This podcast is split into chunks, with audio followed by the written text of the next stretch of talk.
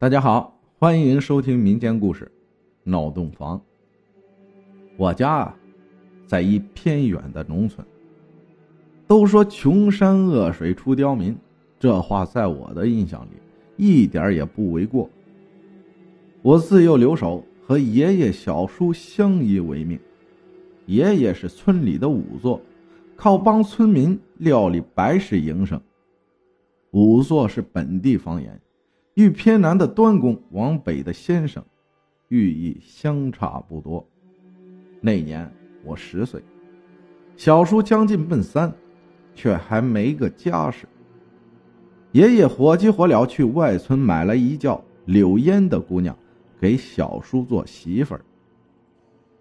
这柳烟虽生得好看，但却是个傻子，因此小叔很是不悦，对其也是漠不关心。不闻不问。谁知后来，正因小叔这态度，才将柳烟置身地狱，造成不可挽回的后果。这事儿得从小叔结婚那天说起。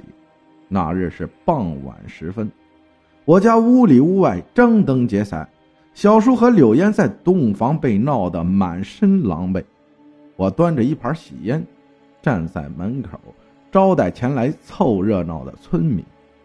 不多时，我们村出名的地痞李忠福在屋里大嚷，要求小叔趴柳烟身上做一百个俯卧撑。他这话一出，在场的那些个男人都跟着起哄。闹洞房，在我们这里基本已成风俗。李忠福的这点把戏也属于正常。我也就没有在意，而小叔此时却是一脸淡漠，被众人催急了，他竟厌恶的瞪了一眼柳烟，让李忠福替他做。听到这话，屋内是一片哗然。再看李忠福一脸猥琐的奸相，我隐约觉得不安，转身就跑去找爷爷。刚跑几步，我才想起。爷爷正午时就喝得烂醉，此时应该还没酒醒。我心想，现在屋里长辈居多，这李忠福胆再大，他也定不敢放肆。我长松口气，又折回新房。刚进屋，我就见李忠福将柳烟压在床上做着俯卧撑，而后者却面无表情，任凭其摆布。小叔在一旁脸色有些难看，但也没说什么。没几分钟，李忠福故意装作体力不支，直接躺在了柳烟的身旁，明目张胆的揩油。我那时虽然年仅十岁，但有些事儿还是懂的。走到小叔身旁，我瞪了一眼李忠福，示意小叔出面制止，而小叔却冷哼一声。把头扭到一边，装作啥也没看见。李忠福将这一幕尽收眼底，更加的放肆起来，数次偷吻柳烟的脖颈，时不时还做出一些猥琐的动作。一百俯卧撑很快就做完了。李忠福故意胳膊失劲，直接平趴在柳烟瘦弱的身躯上，险些吻到。后者的红唇，我顿时气不打一处来呀！上前撕扯着李忠福的裤脚，让他快些下来。李忠福突然身躯一震，接着神色惊恐的翻下床，连滚带爬的跑了出去。在场的所有人见状，愣是一头雾水。这时，帮柳烟整理衣服的媒婆又一声尖叫，颤抖着声音说。柳烟断气儿了，我脑子顿时如遭雷击，回过神，急忙跑去爷爷的偏屋，我又推又喊，总算将他叫醒。爷爷听我语无伦次的说完这事后，立刻清醒了过来，脸色很是难看，也顾不得穿鞋，赤着脚跑去新房。那时夜已经深了，村民都怕惹上麻烦。很快便散了，屋子里只剩下我、爷爷还有小叔，还有已经死了的柳烟。畜生，给我跪下！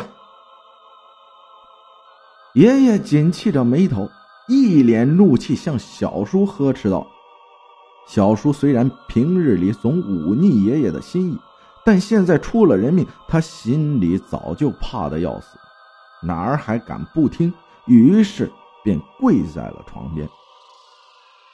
不知是我的错觉，还是怎么的，我突然感觉屋里的温度瞬间下降了许多。爷爷，现在可怎么办？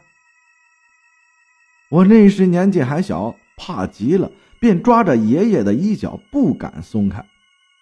爷爷拨开我的手，走过去看了眼柳烟的死相，才说道：“新婚夜死，双目不明，身穿红衣，脚踏绣鞋，又吸了阳气，必成厉鬼。”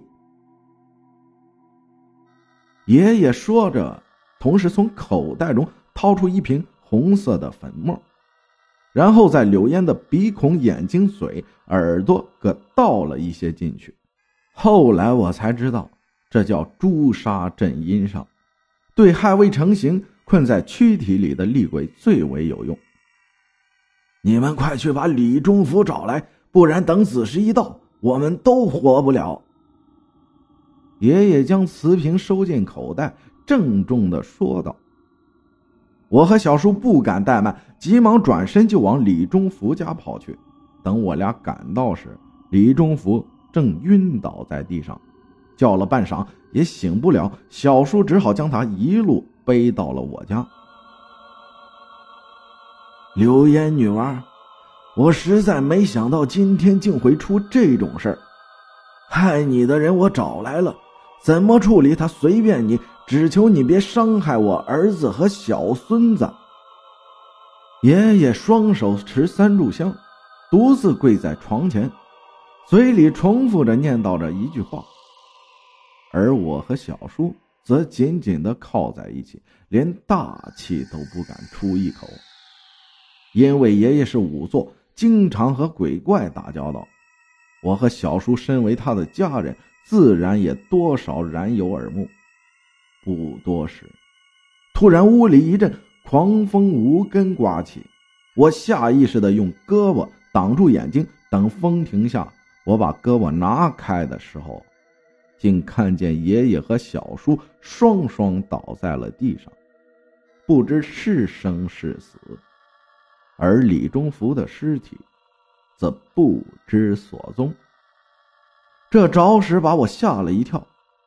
等我缓过神，急忙跑过去试探爷爷和小叔鼻息的时候，只见床上的柳烟慢慢的坐去，红尘微起，发出一阵刺耳的声音：“为什么不救我？为什么看着我死？为什么？”我吓得啊的惨叫了一声，却一下睁开眼。看见爷爷和小叔正站在我旁边，脸上挂满了关切和焦急。爷爷、小叔，你们没事真是太好了。我毕竟还太小，猛地扑进爷爷的怀里，哭了起来。爷爷拍了拍我的肩膀，一脸慈祥的说：“傻孩子，我们能有什么事刚才那屋里突然刮了一阵风。”等我们睁开眼，就看见你躺在地上不省人事。这是不是梦，还是谁先晕倒的，已经不重要了。我急忙问爷爷：“李忠福呢？还有柳烟小婶呢？”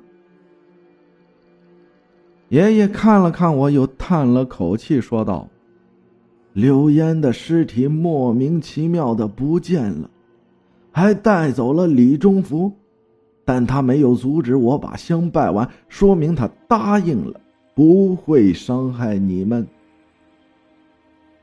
听到爷爷的话，我才松了口气。由于已经是半夜，我也困得不行，就回去睡觉了。第二日一早，我小叔突然大叫一声，我被吵醒，也急忙爬起来跑出去看了一眼。这一看，着实把我吓得半死。我爷爷竟然吊死在屋檐下了。他脚下被蹬翻的板凳，足以说明他是自己上吊的。但爷爷死后，我家就一直很平静，直到小叔老了，我有了家室，小叔才将那个隐藏了几十年的秘密告诉了我。原来，爷爷当时用香拜柳烟的时候，只是求着让柳烟放过我和小叔，而没提他自己。因为他身为仵作，很清楚，如果我家不死一人，柳烟的冤气定不会消，所以他就牺牲了自己，换来了我和小叔的平安。谢谢大家的收听。